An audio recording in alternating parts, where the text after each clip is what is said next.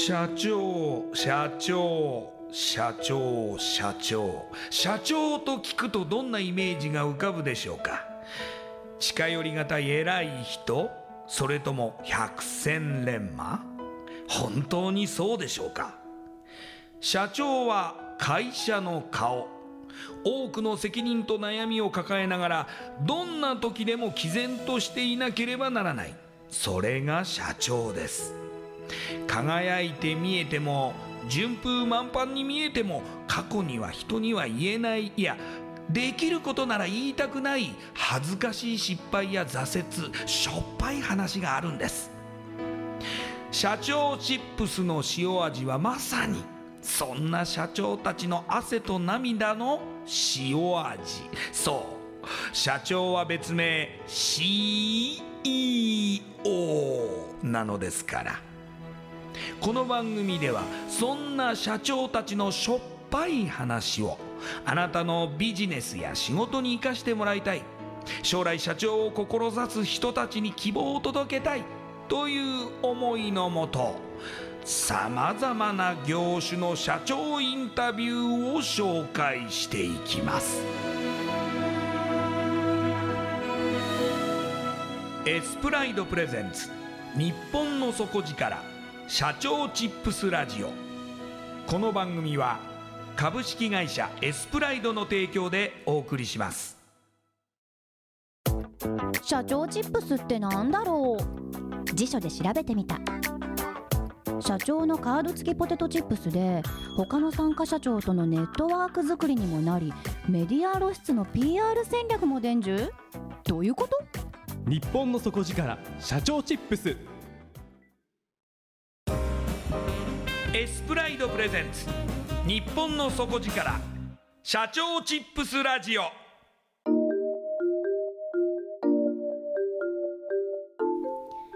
エスプライドプレゼンツ日本の底力社長チップスラジオ。こんばんは。社長応援ナビゲーターの西川真理子です。今夜のゲストは株式会社エベレスト代表取締役斉藤隆夫さんです。斉藤社長よろしくお願いします。よろしくお願いしますではですねまず初めに私の方から斉藤さんのプロフィールご紹介させてください。斉藤社長は栃木県ご出身で高校ご卒業後テキサス州立大学アーリントン校にご進学。上位5%以内の成績優秀者として奨学金を受けながら卒業されます。その後外資のマーケティングコンサルメーカーのブランド担当外資英語ソフトウェアのマーケティング担当を経て2015年にエベレストを設立。2017年に株式会社化されます。世界と議論できる生徒を輩出するため実践授業英語を習慣化するプログラムを提供していらっしゃいます。それではこの後斉藤社長の汗と涙の塩味エピソードに迫っていきましょう。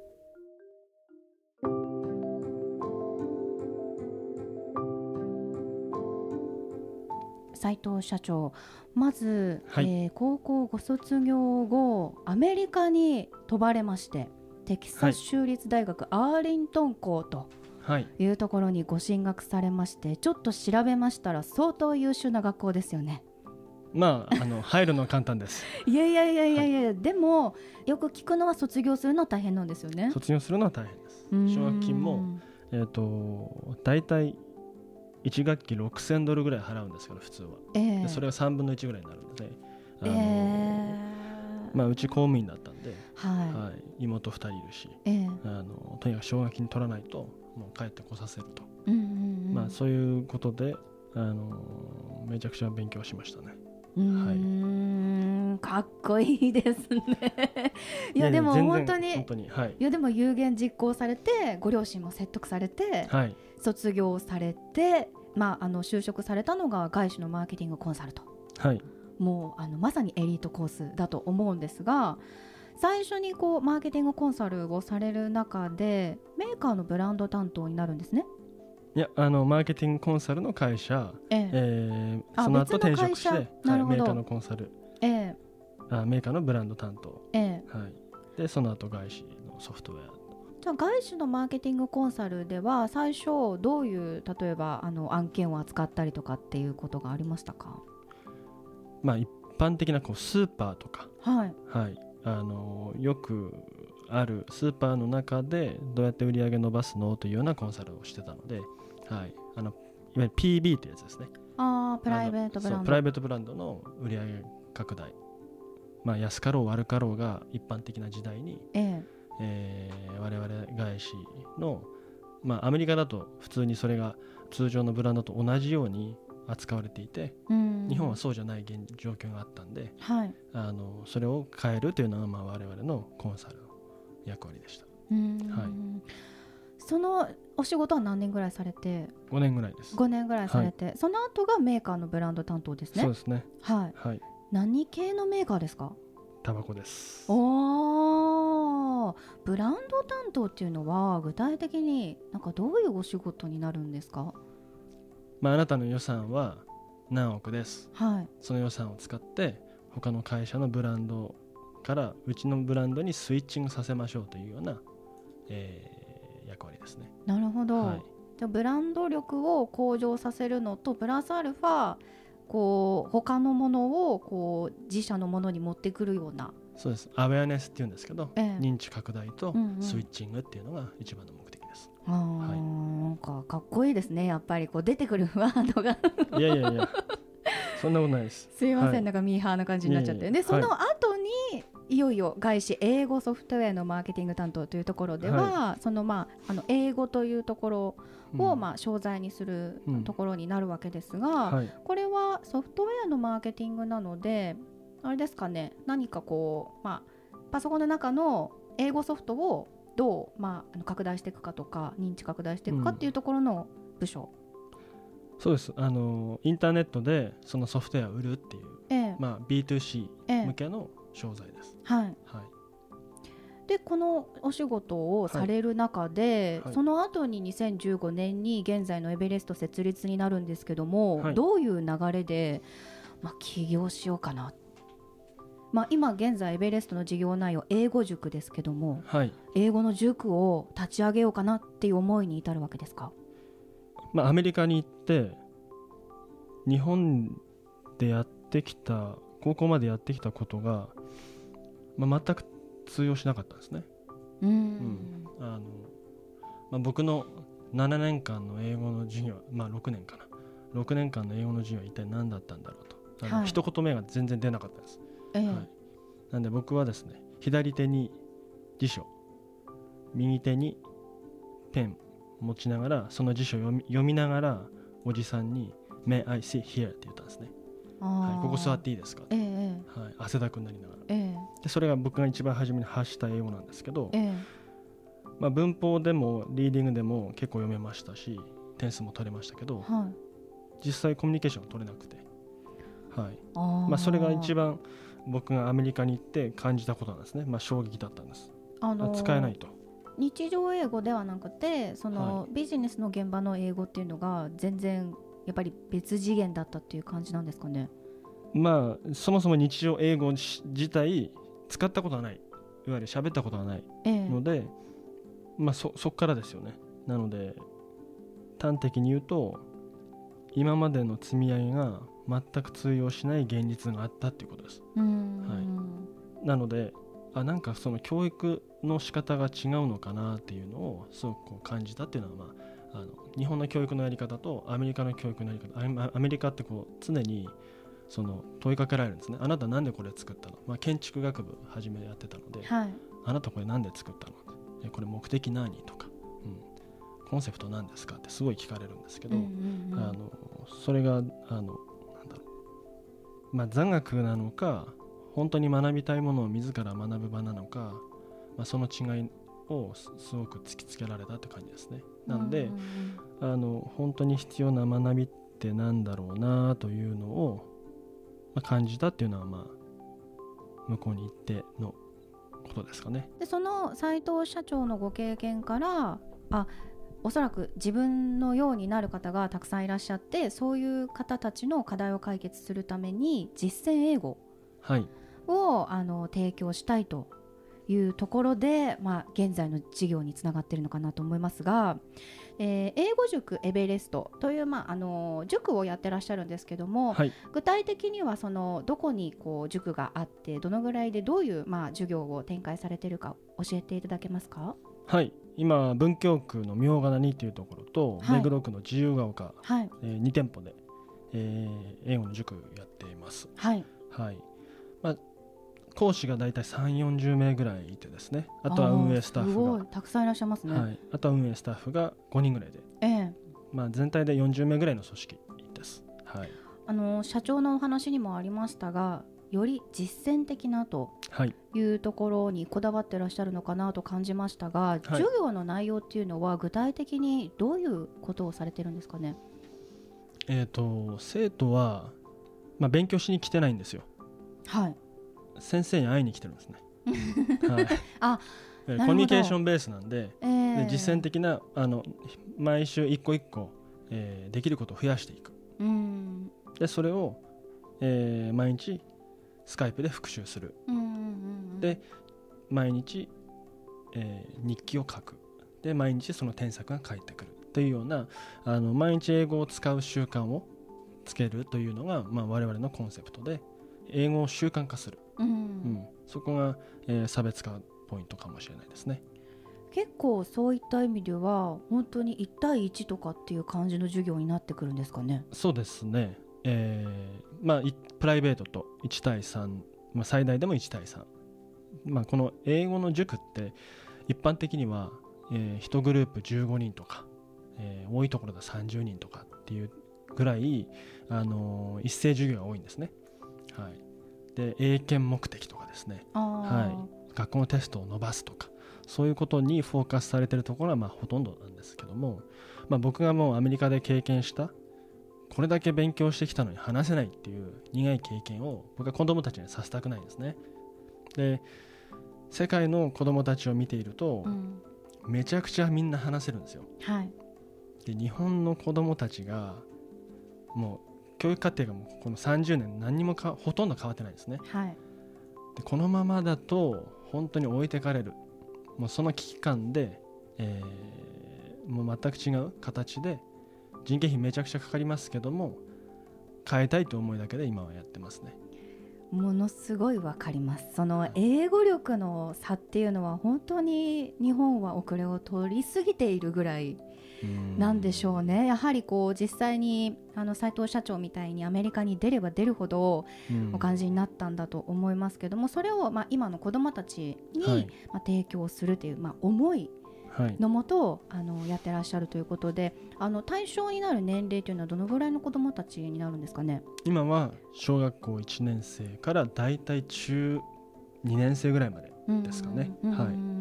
割と幅広くそれからまあいろんなこう、まあ、受験にも対応したりとかコミュニケーションにも対応したりとか本当に広くやってらっしゃるんですか？あの受験とかテストとか英検のためは何にもやってないです。一切やらないんですね。はい。うんあの我々が見てるのは10年後ああエベレストに通っていてよかったなと思ってもらうようにしたいのであの時の僕の6年は何だったんだという状態にしたくないんですよ。うんうんなんで今一番その思春期って一番吸収できる時なんですねでその時に本物の英語教育を提供しないでいいのかとうん。いうことですね、まあうん。まあ、僕の存在意義みたいなももんなんですけどあのお金儲けしようと思えばあの一人の先生に対してうん。何十人もいて、で原価率下げて、うん。えーやるってことは全然できるんですけど、まあ、お金儲けてもあんまり、まあ、変えたいっていうとこですかね。えっ、となんかお金儲けというと言い方悪いんですけど、まあ、お金ってどれだけ社会に貢献してるかの、まあ、対価の交換だと思うんで、はい。まあどちらかというと今までと同じプラットフォームで形で英語教育をやっても生徒は変わらないっていうのを分かっているので、うん。そうじゃないやり方で、うん。えーやるしかないという、まあ、 goal oriented な形での、まあ、事業展開っていうふうに考えてます。はい。うんあのーすごい素朴な疑問なんですけどそういう意味で言うと、あのーな日本の教育を受けてきた先生たちにその実践的なその英語教育って提供できるのかなというこう疑問があるんですけどあも先生は全員外国人ですね。あやはり外国人でネイティブの方たち、はい。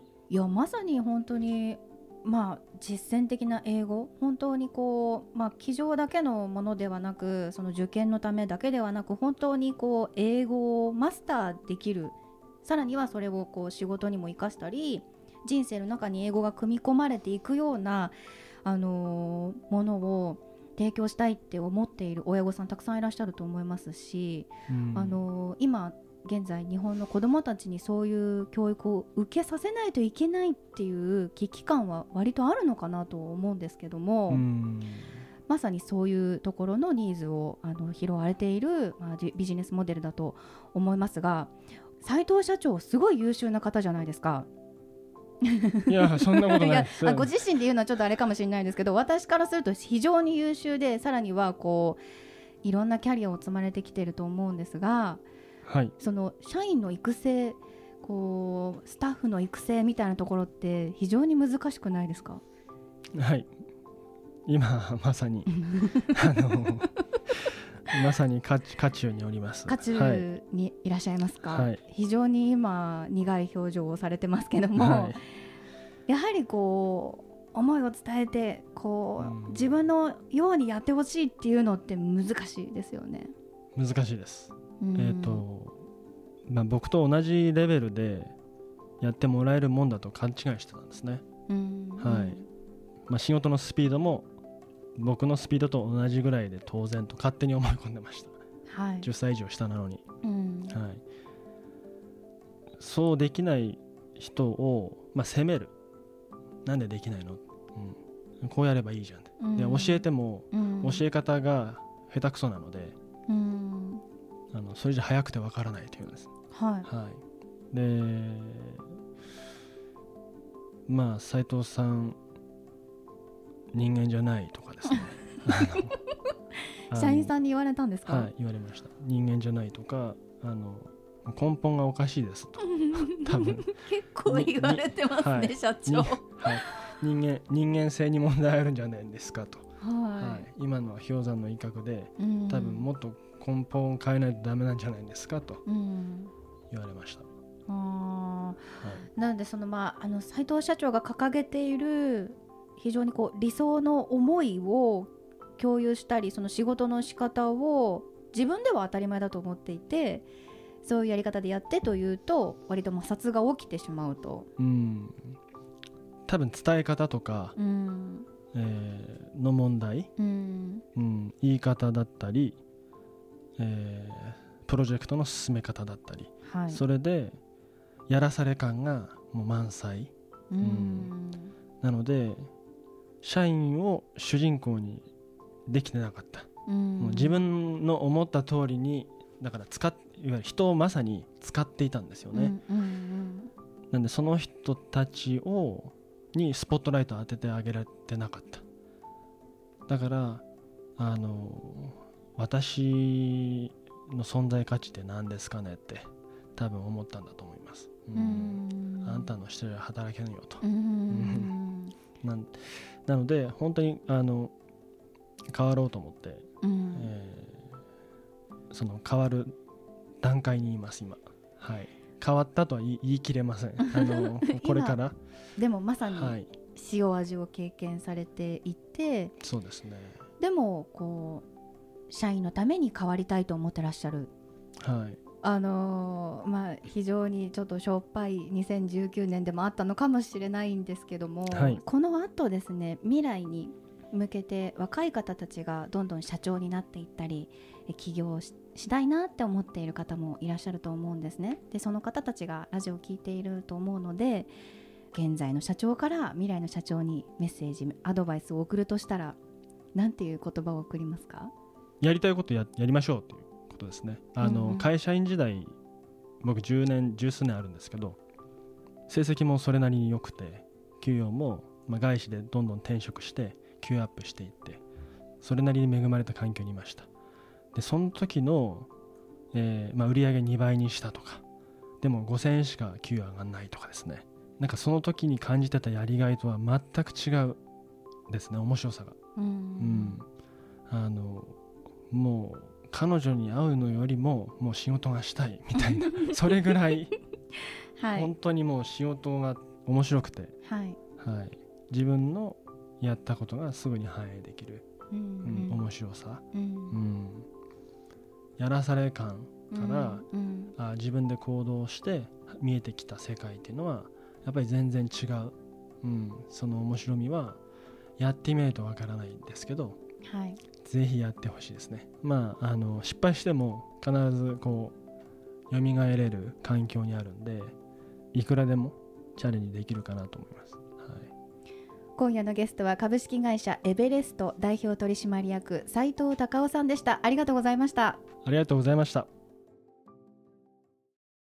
インパクトのある PR がしたいけどどうしたらいいのか採用の時学生の印象に残せるようなものがあればな社長同士のつながりを作りたいんですけど社長さん悩んでいませんかその悩み解決しましょう日本の底力社長チップス